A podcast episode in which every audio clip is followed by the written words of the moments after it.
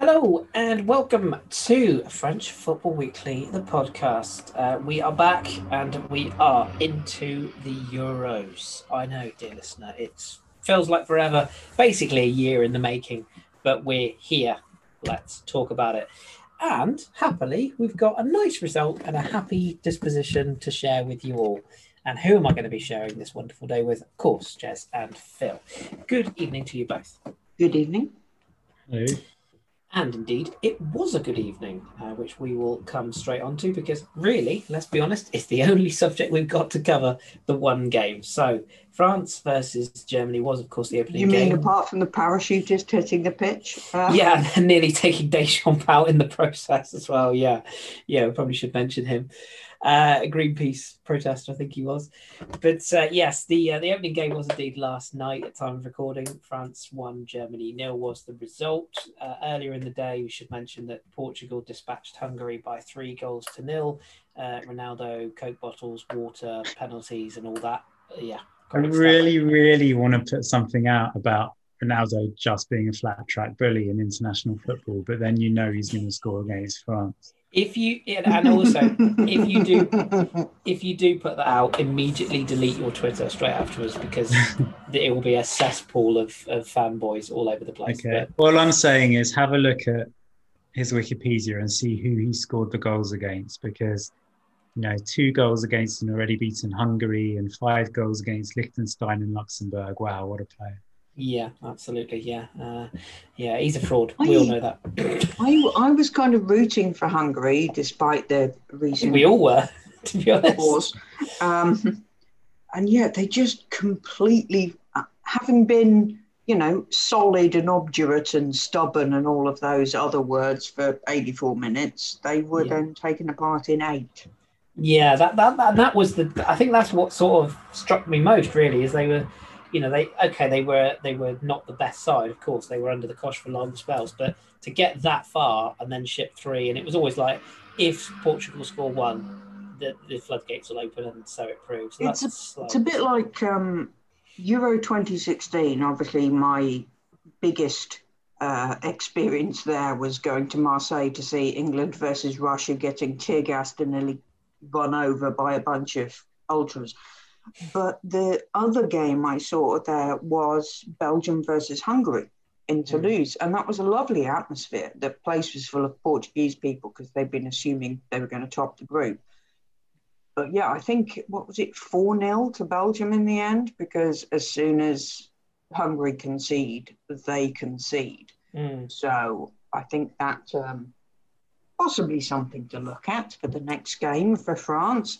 Try to get Yes. the goal difference up, etc., etc. So yeah. Yes, yeah, we'll probably preview that to, to sort of um, to sort of finish off the pod. Um, but yeah, we, we will certainly come back to that. But let's talk about the the, the France game. Um, Jez, I'll start with you in terms of the the lineup and the system. So we we know what worked for France in the last World Cup, and uh, we knew that with Benzema coming back into this squad, we knew he was going to start, and we knew that the system would be slightly different. Uh, some were surprised that Rabiot got the nod over Tolisso. I personally wasn't. And we knew that Pavard was, was coming in. Uh, sorry, Pavard. We knew that uh, Kimpembe, sorry, was coming in to replace Umtiti as, you know, in relation to the last World Cup squad. Other than that, though, kind of business as usual in, in terms of that lineup. So, what was your kind of what was your thoughts on on the system and the slight tactical shift that we did see? Yeah, I mean, in terms of lineup, I don't think there are any huge surprises. As, you said, I think Rabiot, the only sort of question mark that came up from the friendlies was because Tolisso performed very well and, and people have suddenly realised that Kanté isn't just a sort of number six destroyer kind of thing. Could he come in and, and sort of free up Kanté a bit? I think Rabiot deserved, has done enough in the last year or so since coming back to the France squad to, to merit starting. Um, in terms of systems and setting up, I just I think people really overdo overdo it, especially with the the sort of fluidity of France's front six. Um, I'm not going to say it's as simple as just where people stand for the kickoff, but sometimes it feels like it's as simple as where people stand for the kickoff. Um, I think in theory it was supposed to be the same as it, it's been the last couple of matches, where when France are in possession, it's more of a sort of diamond with Kanté sitting back a little bit, Griezmann at the at the tip, um, and uh, Mbappe and, and Benzema in front of him, and then out of possession, Mbappe and Griezmann sort of drop a little bit wider. Um, so and so in a way it sort of becomes a 4-3-3 out of out of possession. But i think the way the match actually went there was sort of fluidity but in a way the fluidity was actually in a, a sort of defensive sense. So you had Griezmann certainly for a lot of the second half very deep and really fulfilling a, a mostly defensive brief. Um, Pogba if anything being the the more sort of forward looking player even Mbappe and Benzema coming back and doing their their defensive shift as well. Um, and uh, it seems strange to say because on the one side I thought there was a lot of movement, and on the other side it was an extremely sort of t- tactically um, disciplined match by everyone. Um, I think that the understanding that the, the middle three, I know it's sort of known that Pogba and Kanté haven't yet lost the match together when playing together for France. But the understanding that the three of them adding Rabiot to the equation, and obviously the fact that for whatever reasons they haven't actually played that much, even Kanté and Pogba haven't played that much together recently. Um, the, the understanding that the three of them have got, and the sort of not telepathy, but you know, when when one pushes forward, the other what at least one of the others knows to to kind of sit back, it, it really bodes very well. I think um, the front three, I feel there is still an element of sometimes going a little bit, not stepping on each other's toes, but Benzema dropping very deep, Griezmann already sitting a little bit deep, Pogba pushing forward. That there are times when the three you feel that the three of them, for example, could end up kind of getting in each other's way, and you hope that the their the the sort of brilliance of their football skills and their one touch football get, gets them out of those positions and and maybe even more than that gets their opponents out of position. Um, that's a, that's a slight concern still for me, but um, I just I, ju- I was just really impressed with with the team effort and the the way that already so early in a tournament that the whole 11 or certainly the 10 outfield players seem to be functioning so well and working well with and off each other. Yeah just um on that i thought the diamond worked very well. Um I was looking at some of the pass maps. Uh, between the posts is, on Twitter is great at this. Also, their website they described the first half as four vibes two as the uh, as as the structure, and I was I have the word free jazz written down here. It really did look like everybody in the centre was, you know, working off each other, and which is wonderful. And then Mbappe is off the only person, in a sense, in the forward line. He was really, really hammering it down that left hand side. So I think it was very, very promising. I saw a lot of people um, uh, on Twitter saying, you know, imagine if they had Dembele on as well, somebody else fast, it would absolutely kill the German defense. I'm thinking there's something to having. Uh, I know Benzema maybe wasn't brilliant, but um, uh, to having a slightly more devious and uh, canny operator in there to, uh, you know, in, in a sense, screw people up in midfield as well was actually very useful. So I think that it all worked out well. One thing that I was kind of banging my head on the desk about again was the first substitution was on the 88th minute. You know, it's it it just feels like not sure can Deschamps take advantage of things, look at what's happening and change it up, improve the situation because it was getting a little bit fraught at the end with various things. So I don't know, it just I I would like this to be slightly more your substitutes get 10 minutes, not two minutes. But that's pretty much all I've all I've got on that one. But Pogba, most progressive kind of passes in there uh, really shoring that up and you know all of the the kind of movement around it was releasing Mbappe to release that relentless pace and really um, kind of cause an awful lot of problems for for the defence. I uh, was speaking to my manager at work earlier today. He's German, so that was an interesting meeting. According to him, the German press is saying France were much better at everything and everything is terrible. I get the impression they're a bit like the the English kind of coverage of the media. Everything is either brilliant or terrible. Uh, but they do seem to have really gone in with, oh, we were outplayed everywhere, which the stats kind of don't back up, which is one of those things where it's all very well to have the possession, to have the shots. If you don't do anything with them, Ask then, Spain about that. Yeah.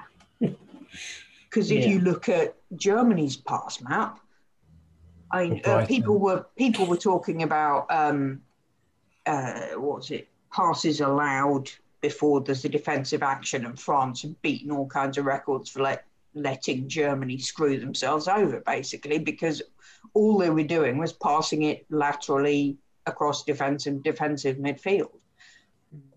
France just waited for them to put the ball wrong and then and then take it, and that was a very interesting thing to see. How I know the the attack is going to be uh, talked about. I know Benzema and Mbappe were kind of marked down on the L'Equipe notes for not scoring. But when you look at the rest of the team, that defence was pretty bloody organised, and that's a very nice thing to see. Yeah, yeah, Jez, I wanted to because I did want to pick out some individual performances. Um, maybe we'll start at the back and work our way forwards. The there's some sort of criticism of the fact that France have got two very functional uh, fullbacks. Some people argue that they're two centre backs playing at fullback, which you know I, I can certainly see in Pavard. I think Hernandez is a, is a little bit more expansive. Kimpembe, I mentioned in the office, has come in for for Umtiti since the last World Cup, and Varane I thought was outstanding last night. Not just his fancy feet to get away from the German defender or German attackers in that particular highlight clip that's gone around the internet today, but just his his leadership, his composure. He never seemed rattled. Kimpembe a little bit less so, but I think we I think when you play Kimpembe, you kind of know what you're going to get. It's all action. It's all 100% um, heart on the sleeve and and go at them. Do you do you feel like that that back four is is going to be suitable enough to carry them deep into this tournament still? Like is there any was there any flaws or anything that you noticed in last night's game that gives you cause for concern?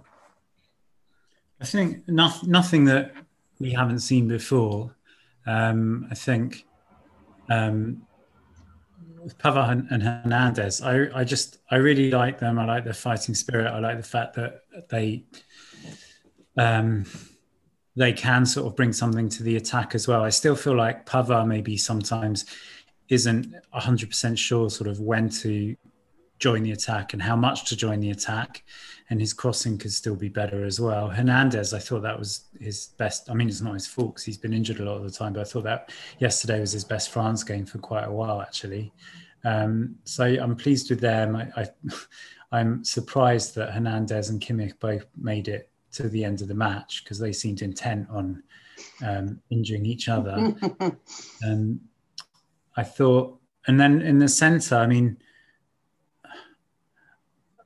Varane. We'll come to Pogba, but Varane is one of those players who whose club form has not been has not hit the heights of his international form. But remember, he didn't play in 2016. Was devastated about it because he got injured just before. So I'm not saying he's got something to prove, but he probably is like particularly motivated to to have a good tournament and help France to have a good tournament. And again, maybe arguably his best match for quite a while for France, which is not to say that he's been playing badly for them, but I just I thought he was immense yesterday.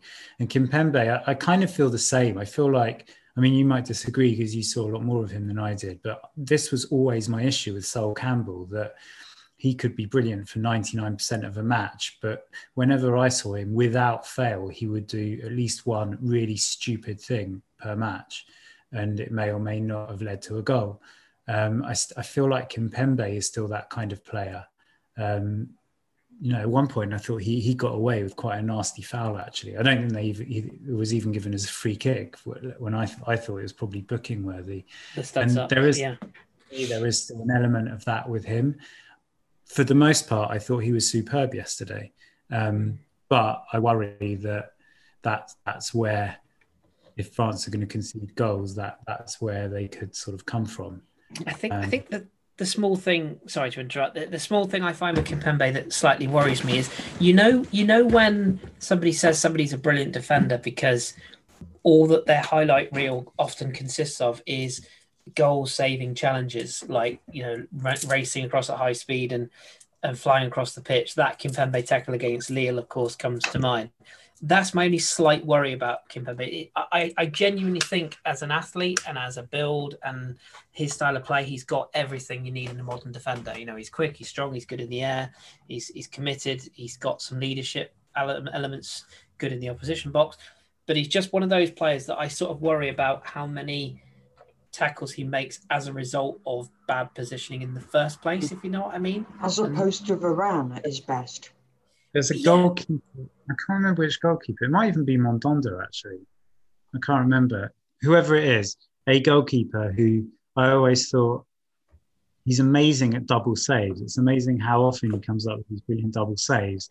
And then my next thought is always, of course, if the first save had been better. Yeah, to, to actually behind the goal rather than back into play or whatnot. Yeah.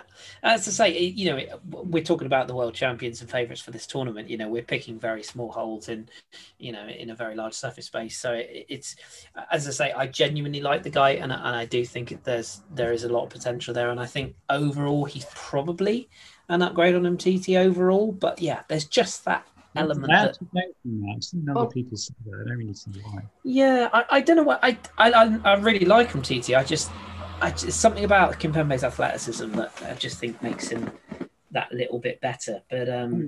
I think they're a, they're a good combination. Yeah, they they like Kimpembe got into the UNFP Team of the Year next to Marquinhos. Mm. You need that balance of in a sense, the more measured and the more mobile, maybe. Mm. But if I can pick a slightly larger hole, um, it was when Pavard went down on around 60 minutes mm. and looked to have been knocked out. And loads of people are saying, why is he continuing? Why is he not being taken off? And I looked at the bench and I admit I haven't paid that much attention to you know the the finer points of the selection, but I couldn't see another right back.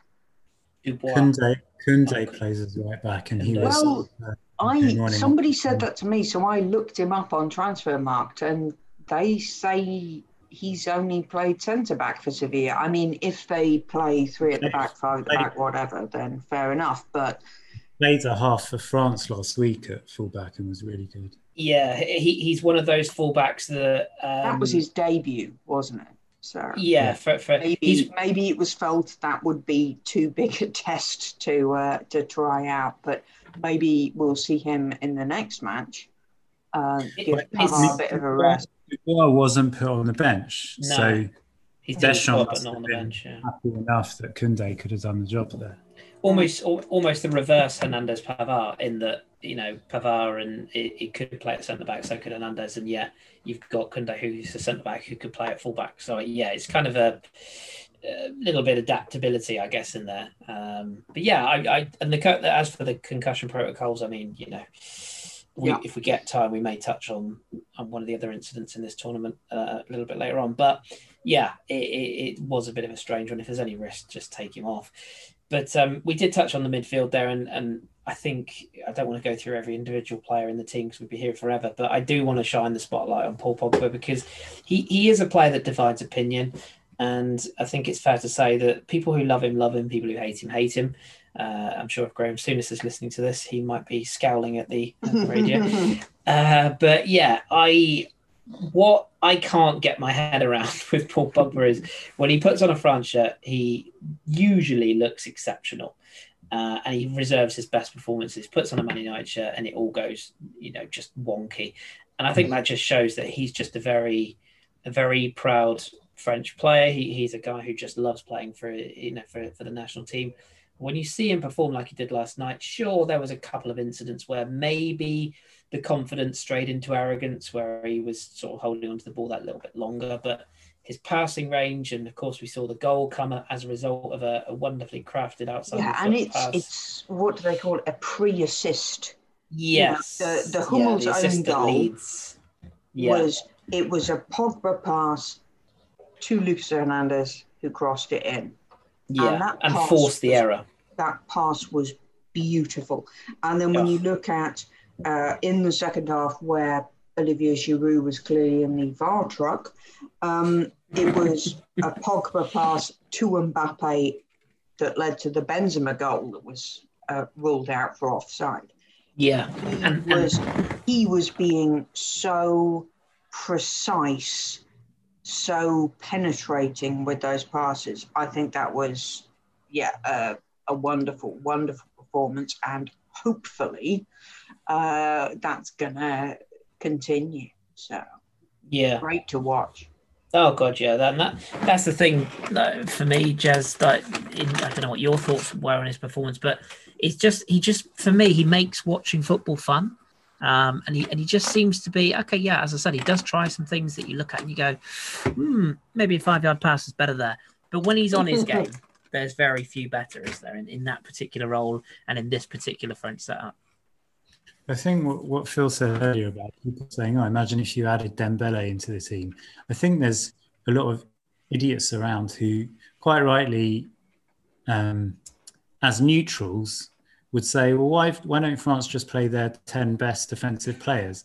Yeah. Well done. Like that would be great for you to watch, but it's not going to win France any matches. No. Um, so I I understand neutrals' frustrations with the way France play, but it works. So why should they change it?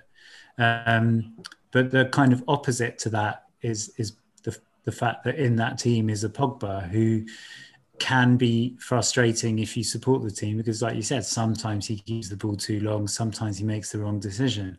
But at other times when he's on the top of his game he's just absolutely superb and a joy to watch for neutrals for france fans for everyone.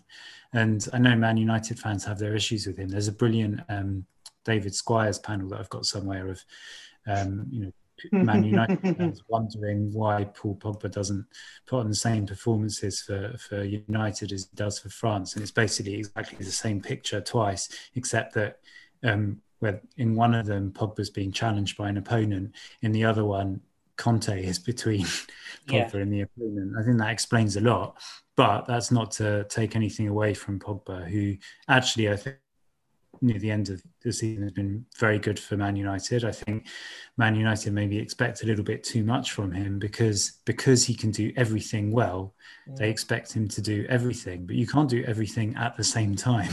No. Um, and so when you've got the balance of, of Kanté sitting back if, if need be and the support of Rabiot um, and Griezmann and, and Benzema dropping back as well, then then it makes Pogba's life a lot easier. And I think he does find sometimes he finds football a little bit too easy in a way. And as we've seen before, certainly before the World Cup, because of that, the problem was that I think he often tried to overcomplicate things. He is at his best when he does things simply, or at least they look simple him, because yeah. it makes them look simple. But you know, the the what I mean is, you know, these stunning passes are not simple at all. But there's no nonsense. There's no trying to skip round three players first like he used to do before the World Cup. It's, you know, head up, find that pass, know you can make that pass and and and and execute it. That kind of thing. Um, and yesterday, I mean, I I was kind of only semi tongue in cheek when I said it was one of the best individual performances I've ever seen. I just thought he was absolutely fantastic. There was a sort of 15, 20 minute period in the second half where he went a little bit quiet, but I just, I thought he was just immense. Um, and although I said he can't do everything at once, he, almost did yesterday because he was fantastic defensively. He broke lines. His passing was superb. He actually should have scored quite early on as well. He really did do a bit of everything. And I think, although for me, Varane and Griezmann, as I said before, were the players of the 2018 World Cup, I think Pogba set the most important tone because leading into the World Cup, he wasn't great. He was sort of he'd fallen out with the media and was refusing to do press conferences. And it was around the time that he just did a couple of press conferences and was just an, an absolute star, you know, smiling, joking, oozing confidence that I think it was sort of around then that a lot of people thought something's happening here. The group's really happy, they're unified. He started simplifying his game and was and was fantastic. And um, you just need to, especially people like Souness and Allardyce who think he's not a team player, just go on YouTube and look at his team talks before the semi final and before the yeah. final. Um, yeah. Just fantastic. And I think he's he's maybe continued that. And yes, he's had his issues in between in club football, and I think some of it is his fault and some of it isn't. But as you said, back in the France squad, he seems sort of happy and settled. He's got his mate Griezmann back with him.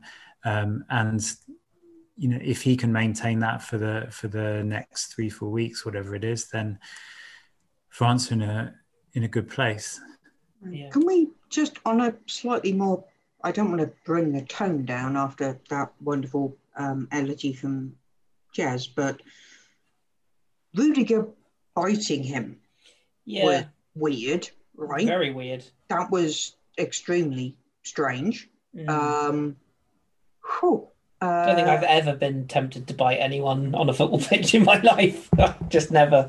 I mean, it just it, off, off, the pitch, you want to very... bite people at the time. Oh yeah, off the pitch. Saturday night is is pretty much what I do regularly, it but on the pitch, no. Seems like a weird impulse. Yeah, it was almost like t- like physical Tourette's. Like just just seemed like, oh, I've just got to do this. Like, I, play, professionals are weird though. Rudiger's a little bit shorter than Pogba, and he was mm. biting. So he was kind of biting the back of his shoulder blade. I'm like, at least go for the neck, you know, like it's Buffy or something.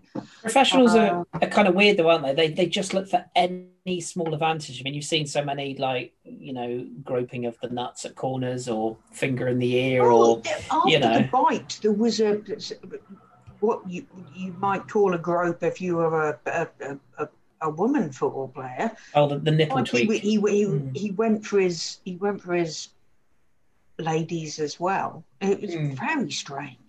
Yeah, it was. To Pogba, there's a lot of players who'd have gone down as well. Yeah, yeah, true. I did thought I thought it was weird how the commentary in the UK of, said kind of more confused and affronted than anything yeah. else. I think is is a reasonable reaction to being bitten on the shoulder blade and and somebody sticking his hands in your brassiere. Bits, yeah. it was quite, it was quite actually quite weird that Ian Wright, I think of all people, responded and said, "Oh, it's not like Pogba's really reacted to it." And I was like, "Well, he did react to it. It's just that it was in an instant replay, very slowed down. So he wasn't, you know, he did he did react to it, just not instantly when you're watching a slow slow mo re- replay. But and you wonder if there might be some retrospective action on that."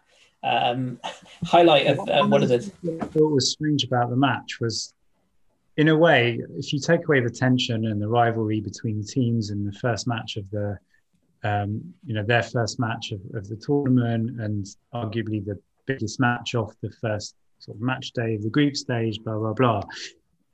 It was one team dominating possession, but doing very little with it. And mm-hmm. statistically, one shot each. Yeah. Like, it sounds like it was very uneventful, but France could yeah. or should have scored like three or four goals in the second half. And also, Germany could, on another day, have been down to seven or eight men.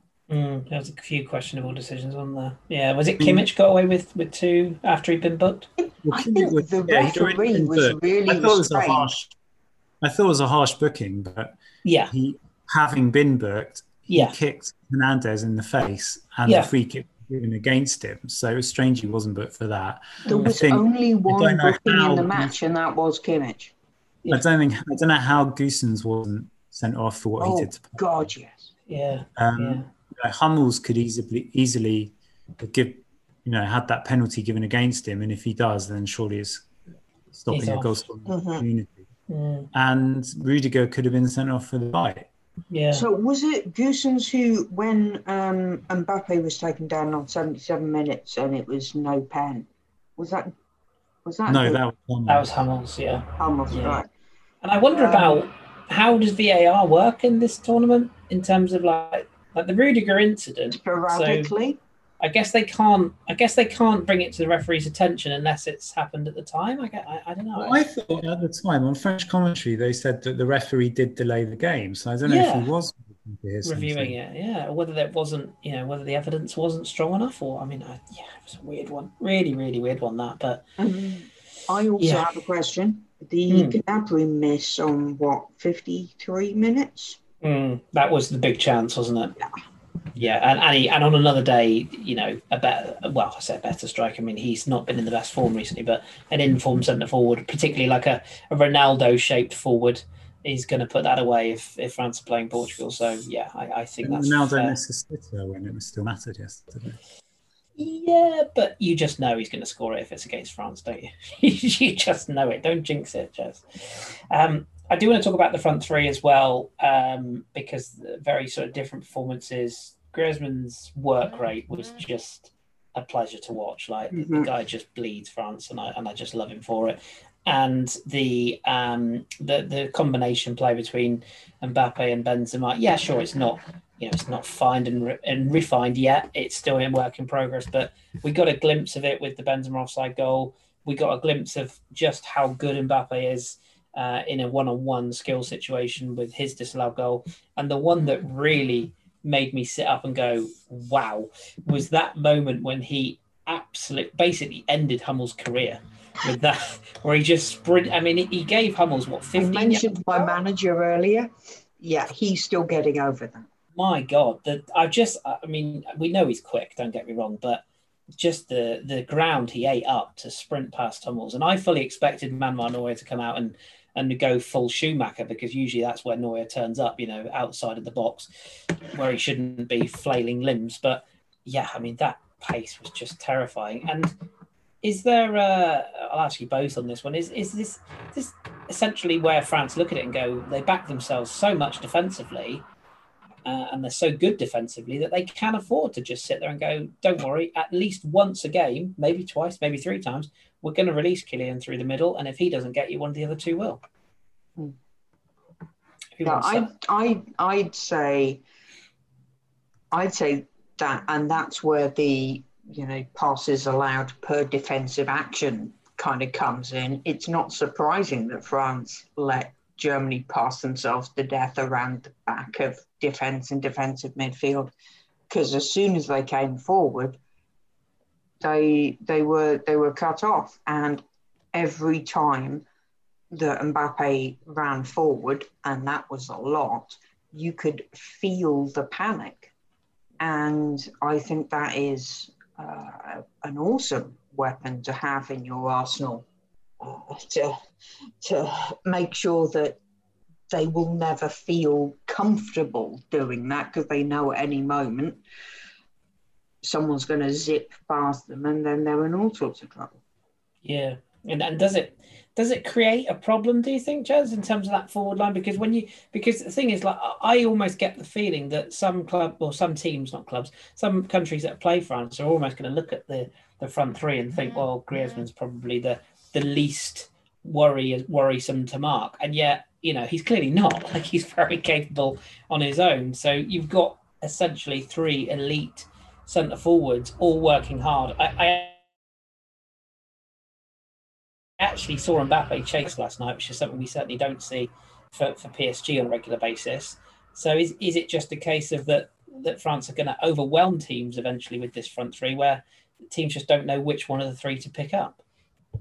Well, in theory, yes. But I mean, firstly, as we said before, in 2002, that's what everyone said, and France didn't score a goal. And yesterday, with those three players on the pitch, the fact is none of them scored, Mm. and only one of them had a shot on target if you take away the offsides. So, in, yeah, that should be the case. And don't forget that there's three to five, depending on how you count them, very good offensive players on the bench as well.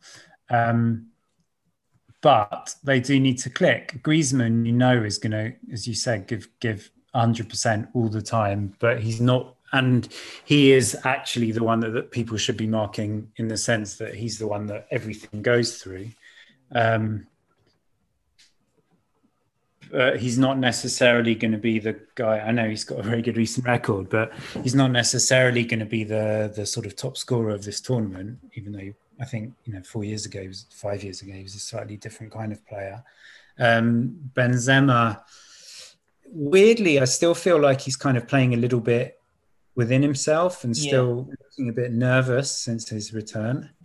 And Mbappe is Mbappe. I mean, I just I I I do genuinely think he's problematic. Um, I I I think the whole thing with Giroud, even though it was blown out of proportion, I think Mbappe was completely out of order all the way through on that. I think every, firstly, from the fact that Giroud, even though he wasn't necessarily talking about Mbappe, could back it up with the stats.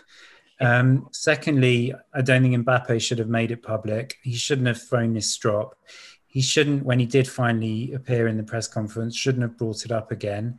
He certainly shouldn't have brought up the thing about um, who should be taking penalties. I do think there's issues there. And yester- yesterday's match was bizarre because he he set up Benzema for that offside goal. Though, as we said, it was again all Pogba's work, really. Um, he set up Rabiot for the shot that hit the post, and he had that shot that was that went in that was that was also given offside. But for a lot of the time, again, I thought he was spectacularly selfish and made terrible decisions. But he's Mbappe. And if you make nine horrific decisions and score a great goal, then you've done your job, I guess. Mm. But I'm, I'm still not 100% comfortable with his attitude at the moment. Yeah, I yeah. think um, he he said, I read the um, bit from his press conference about what Giroud said. Mbappe said I, he wasn't annoyed by what Giroud said, but that he said it publicly. But then but he, he also didn't publicly. mention Mbappe. But yeah, but also he didn't say Mbappe. So yeah. if Mbappe kept his mouth shut and kept his toys in the pram, everyone would have moved on. I mean, the real person that was completely out of order was the journalist who asked yeah. the question of the guy who'd been unceremoniously dropped, came on and scored two goals, and asked him, "Well, you didn't have a great game, did you?" We know why that is, though, don't we? Because everybody is out to get this this France team because they're just desperate for it. I mean, look at the English media; they're you know, salivating I mean, I, over. I have to say, I mean, you know? I think Benzema's attitude since he's come back has been great. He's shown some really good stuff as well as the nervousness. But I was watching it yesterday with French commentary, and there was a point where I thought Benzema could take a crap on Kanté's head here, and people would still say the best thing they've ever seen on a football pitch. Mm. Yeah, yeah, and and it was almost disappointing that the emotion wasn't allowed to continue, you know, pouring out from his offside goal because that that was a fabulous moment. You know, just uh, yeah, the tweet was ready and loaded, and I had to delete just, it, which was frustrating. Do you just get um, the impression that's going to make him even more determined? Oh yeah, I mean he's getting. and goal, I like the idea of a determined Benzema. Yeah, I think I think we can all get on board with that. Yeah, hundred percent. Um, yeah, I th- I think I think summing up then, um, I think we can all sort of agree that the result was most important we got the result. Um, you know, it's a win. End of story. Move forwards. Was it the world's greatest performance? Probably not. Does anyone care if they go on and win the tournament, or you know, at the very least win the group? No one's going to care, are they? And ultimately, I'd, I'd Germany like now back foot. I would like to see France sort of cut loose because I think they can, oh, but yeah. at the same time, you don't. They don't. If they don't need to, certainly for yesterday, first match of a group against sort of historic rivals on paper an extremely difficult match. Yeah. You do what you just make sure you get the job done. Yeah, that's um that's the thing. This was like people saying, well, this sh- should be a semi-final or a final, and mm. it's the first group game. So, yeah, that's that's extremely important. Yeah, yeah, agreed, agreed. Just looking ahead to the game against Hungary, which comes up. Oh, I've closed my tab. That was clever. Saturday. Friday, is it? Saturday, too. Saturday. Thank you, Saturday. Uh, so my deeply, deeply dull sofa um, uh, that I mentioned last time uh, thing, a wall chart up on my wall. It's held So- together with sellotape. good, good, good job you did because I'd, I'd managed to close my tab. Do, do we all expect France to win that game? I mean, I I never like to take anything for granted, but you sort of feel like if they win yes, this, they're but I would through. also expect possibly somebody to be injured. Okay. Any reason behind that, or just a hunch? Just a hunch based on the uh, defensive proclivities of Hungary. Okay. Okay. We shall see. Jez, you you fairly confident that, that a win is is uh, achievable? Is probably the wrong way of putting it. But do, do you, are you confident that, that the win will come? On, on paper, it's an easier match. Hungary, and obviously not as strong as Germany, and have two or three of their best players out injured. So, Mm. yeah, France should definitely be going into it expecting to win. But if they assume that they've won before even going on the pitch, and, Mm. and they Oh yeah. surprised. I mean, as, as we said, Hungary still gave Portugal a, a really tough match yesterday. Yeah, I can't take anything for granted against basically anyone in this tournament. Um, and certainly with the results we've seen, I think Wales have beaten Turkey today. Turkey were a lot of people's outsiders, where they're basically out now. Um, we've seen Slovakia beat Poland. Um, we saw the um, uh, the Ukraine game where they came back from, from dead and buried. There's, there's a couple of teams that you know you just can't be sure on on what's occurring. Uh, before we uh, do wrap up this week, I did just want to just get your brief thoughts on what we witnessed in, in the, the Denmark Finland game, just purely because I feel like it's something that needs to be discussed briefly. And that, of course, being the, the Christian Eriksen incident. I just finished doing a pod, another pod that I host, and we discussed it on there. And and I was saying that at the time I didn't even realise what had happened because I was, it was one of those games that was on, but I was doing stuff. It's kind of one of those situations. And uh, when they when I sort of heard the commentary, oh, you know, players down, he's been down for a while. My sort of first instinct was it was a bad tackle or something like that because I didn't see. So I, I, I rewound the the live stream, um, and just sort of seeing Christian Eriksen collapse to the floor was bad enough. But then by the time I then uh, caught my video stream back up to the live stream, um, I was witnessing a you know a professional footballer, but more importantly than that, a human being being resuscitated on live TV.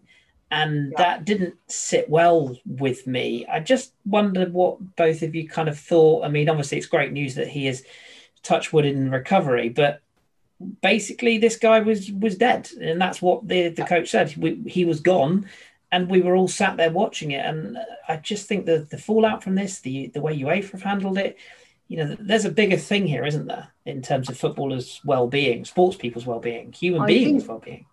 the the issue is obviously that it's a single feed, but mm. individual broadcasters in different countries have a decision when to move away from that feed and mm. go back to the studio. Now, I didn't actually see this. I was like you, it was on the TV, I was on the computer, I did some laundry, and I missed seeing all of it until French TV went back to the studio. And I'm very grateful for that because, as you say, we do not need to see this. Mm. And it can be very upsetting. Obviously, it's most upsetting for him, for his family. I mean, God, when they had the camera on his wife, I wanted to. Oh, that was that was another on level. his on his teammates and Simon Kjær. It sounds like he was an absolute hero there. Mm. But I think anybody watching something like that can be affected. And I was listening to the football ramble after it happened, and they were talking about it, and it's really, really well covered. But there was something that Jim Campbell said that stuck with me, which was people now are worrying about their reaction to seeing this. They're worrying about doing feeling wrong. because mm. you can feel very impacted even if you don't know this guy even if you don't support his team you don't you aren't danish whatever you can still be very very much affected by seeing something that serious. And i Mm. think it is that is perfectly valid. And it is okay to be up, upset to be affected. And the idea that we all worry about doing feeling wrong in inverted commas is something that for example my therapist talks about a lot Mm. you know you say oh i shouldn't feel like this. There is no should with feelings. Feelings just are. Yeah. what you do with them and do about them that you have a decision about. But what you feel is what you feel and that is perfectly fine. So particularly the idea that you know i don't have kids but i have many friends with small children and i swear to god what would uh, what i would have done what i would have had to think or or explain if a six or seven year old saw that. Yeah.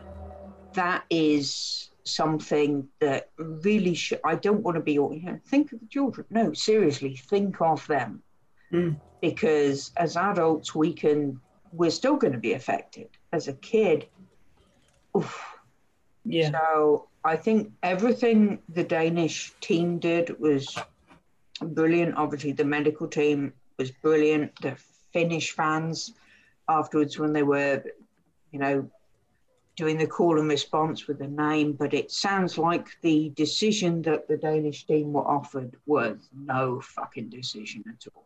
Oh no, no, absolutely not. Um, and Jez, what was your? You know, I know, I know. You, I think you think about the game very similar way that, that I do. In the main, did it sort of impact you in any way? Was it sort of hard for you to take in? I think there's two things. I think the, the the issue about whether the game should have been finished an hour later, or whatever, was I don't know the ins and outs, but it sounds like, as usual, UEFA haven't covered themselves in glory. Mhm. Um, that's that's the one issue. In terms of the the fact that it was shown, I mean, I I also didn't see it live. Um, I sort of turned it off just before it happened, and when I came back, I actually saw my phone first what had happened, and then decided I didn't even want to have the TV on. But Yeah. um, I'll to be completely honest and sort of following on from what Phil said, and to be slightly controversial, to be honest. I mean, in terms of the the sort of decision to keep showing it, I think I think it's a difficult decision. It's kind of not something you expect to happen as as a director, and you make those decisions on the spur of the moment, and and um, it's harsh, I think, to to judge too harshly um, Mm. that that, that decision that was made. I mean, cutting just- to the wife, I- for example, I think is disgraceful. But I I don't you know showing. You need to show something, I guess. The bit that When annoyed there's me. a streaker, they cut Mm. the feed. That's the cut away. argument.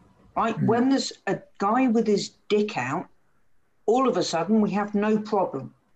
The thing that And gets I think that is something that really has been irking me since it happened. Yeah, go on, Jez. yeah the the bit that maybe is controversial is you know i thought this was sort of twitter coming into its worst and and kind of following on from from stuff phil said and about parents and children watching you know what turn the fucking tv off right yeah, you're all there saying, responsibility. disgusting i'm still watching i'm still watching and it's terrible they're still showing it stop fucking watching it then Yeah, I'm filming it on my phone. I'm sharing it with my friends. And yeah, yeah, exactly. Yeah, I, I, I, I just, the main thing I took from it. I mean, obviously, everything you you've both said, you know, articulately is, is spot on. The thing that I took from it, or the thing that made me sort of think afterwards, was we have to think about the the level of pressure that that is being put on these players. I mean, you know, this isn't the first. It won't be the last. The fact that I was discussing in my other pod, the fact that in in my lifetime I've seen three players drop, you know, drop of, of a heart condition on the pitch: Marc-Vivien Foé, Fabrice Muamba, and and now Christian Eriksen, all fit professionals, you know, all at the peak of their powers. And that's not to mention the many hundreds, maybe thousands that happen at, at grassroots level, you know, at, at semi-professional level in countries where there isn't TV coverage. You know, it's happening too much, and the the the the amount that these professional athletes are being put through. It's all right criticizing them for how much money they make. They don't choose their salaries. They don't choose their commercial, you know, image rights and all these things that people criticize them for. They they do a job, and that is it. And and as you said, Jez and Phil, you both said, these people have got families, they've got livelihoods, they've got, you know, everything to live for. And and I just felt that it's all about money, isn't it? The modern game, and that's the sad part. There has to be a human element here where, you know, they look at, at they've got all the tests, they can see who's fit and healthy and who isn't, but what they can't prepare for is just the body going, nope, I can't do this anymore. But that's the thing. I feel like the money thing impinges on, um, you know, w- whether the game is still played an mm. hour or so later. But I don't. I don't want to sound sort of completely cold and, and unfeeling. But you said you've seen it happen to three players. But how many thousands of matches have you have you watched? Oh it's, yeah, yeah, yeah. There is. I don't. I, sure. no, I, I think you have to assume certainly at the highest level now, and it's probably better than it's ever been, even if they're probably playing more matches than they've ever played, that they are getting the right kind of tests. And these things, I think, are freakish incidents. You'd hope they're freakish incidents. Yeah, certainly hope so. Yeah, yeah, yeah. Yeah, I, I think I think maybe the point I uh, maybe I didn't make it particularly well, but I guess my point being is that we've had three, and I feel like it's only going to get more if we keep pushing these players. And, and in a year where, I mean, I think I said it last year when this pandemic hit, I said, like, the Euros shouldn't happen. And don't get me wrong, I'm, I'm glad we've got football on our TVs and I really hope France win it, etc. and so on, all the caveats. But I still don't think this Euro should have happened in based upon the season we've had. But, you know, we're here and we're doing it. So um, we'll continue to cover it, of course. But yeah, I, I say apologies. It's not really sort of French related, but I felt like it was something we needed to just address and, and discuss, uh, just to share our um, our thoughts. So thank you both for that. Um, that's it then for our review of the first game of uh, France's hopefully triumphant Euros. Uh, hopefully, we can but hope. We will be back after the next game, um, as we said earlier on Saturdays against Hungary. We probably won't pod over the weekend because, you know, we've got lives and stuff, dear listener. I know you all find that hard to believe, but we do. So we will we'll more than likely be back uh, kind of a couple of days afterwards. Uh, next week. I think Monday? the plan is, I was going to say, I think possibly? the plan is to do a Monday pod. So, yeah, possibly Monday, assuming we can make everything fit. I'm sure we can and uh, we'll look back hopefully at another France win. Um, as usual, if you have got any feedback or anything you want to bring up, uh, anything you want to let us know, then please do drop us uh, a tweet and we will do our best to get to that. Um, but until then, uh, it just remains for me to thank both Phil and Jez. I think we're all in agreement when we say hopefully we uh, can get a win against Hungary on Saturday. So thank you very, very much for both your time. Thank you. And uh, until we return for our next podcast, uh, obviously keep it blue, and we will speak to you very soon. Enjoy your French national football.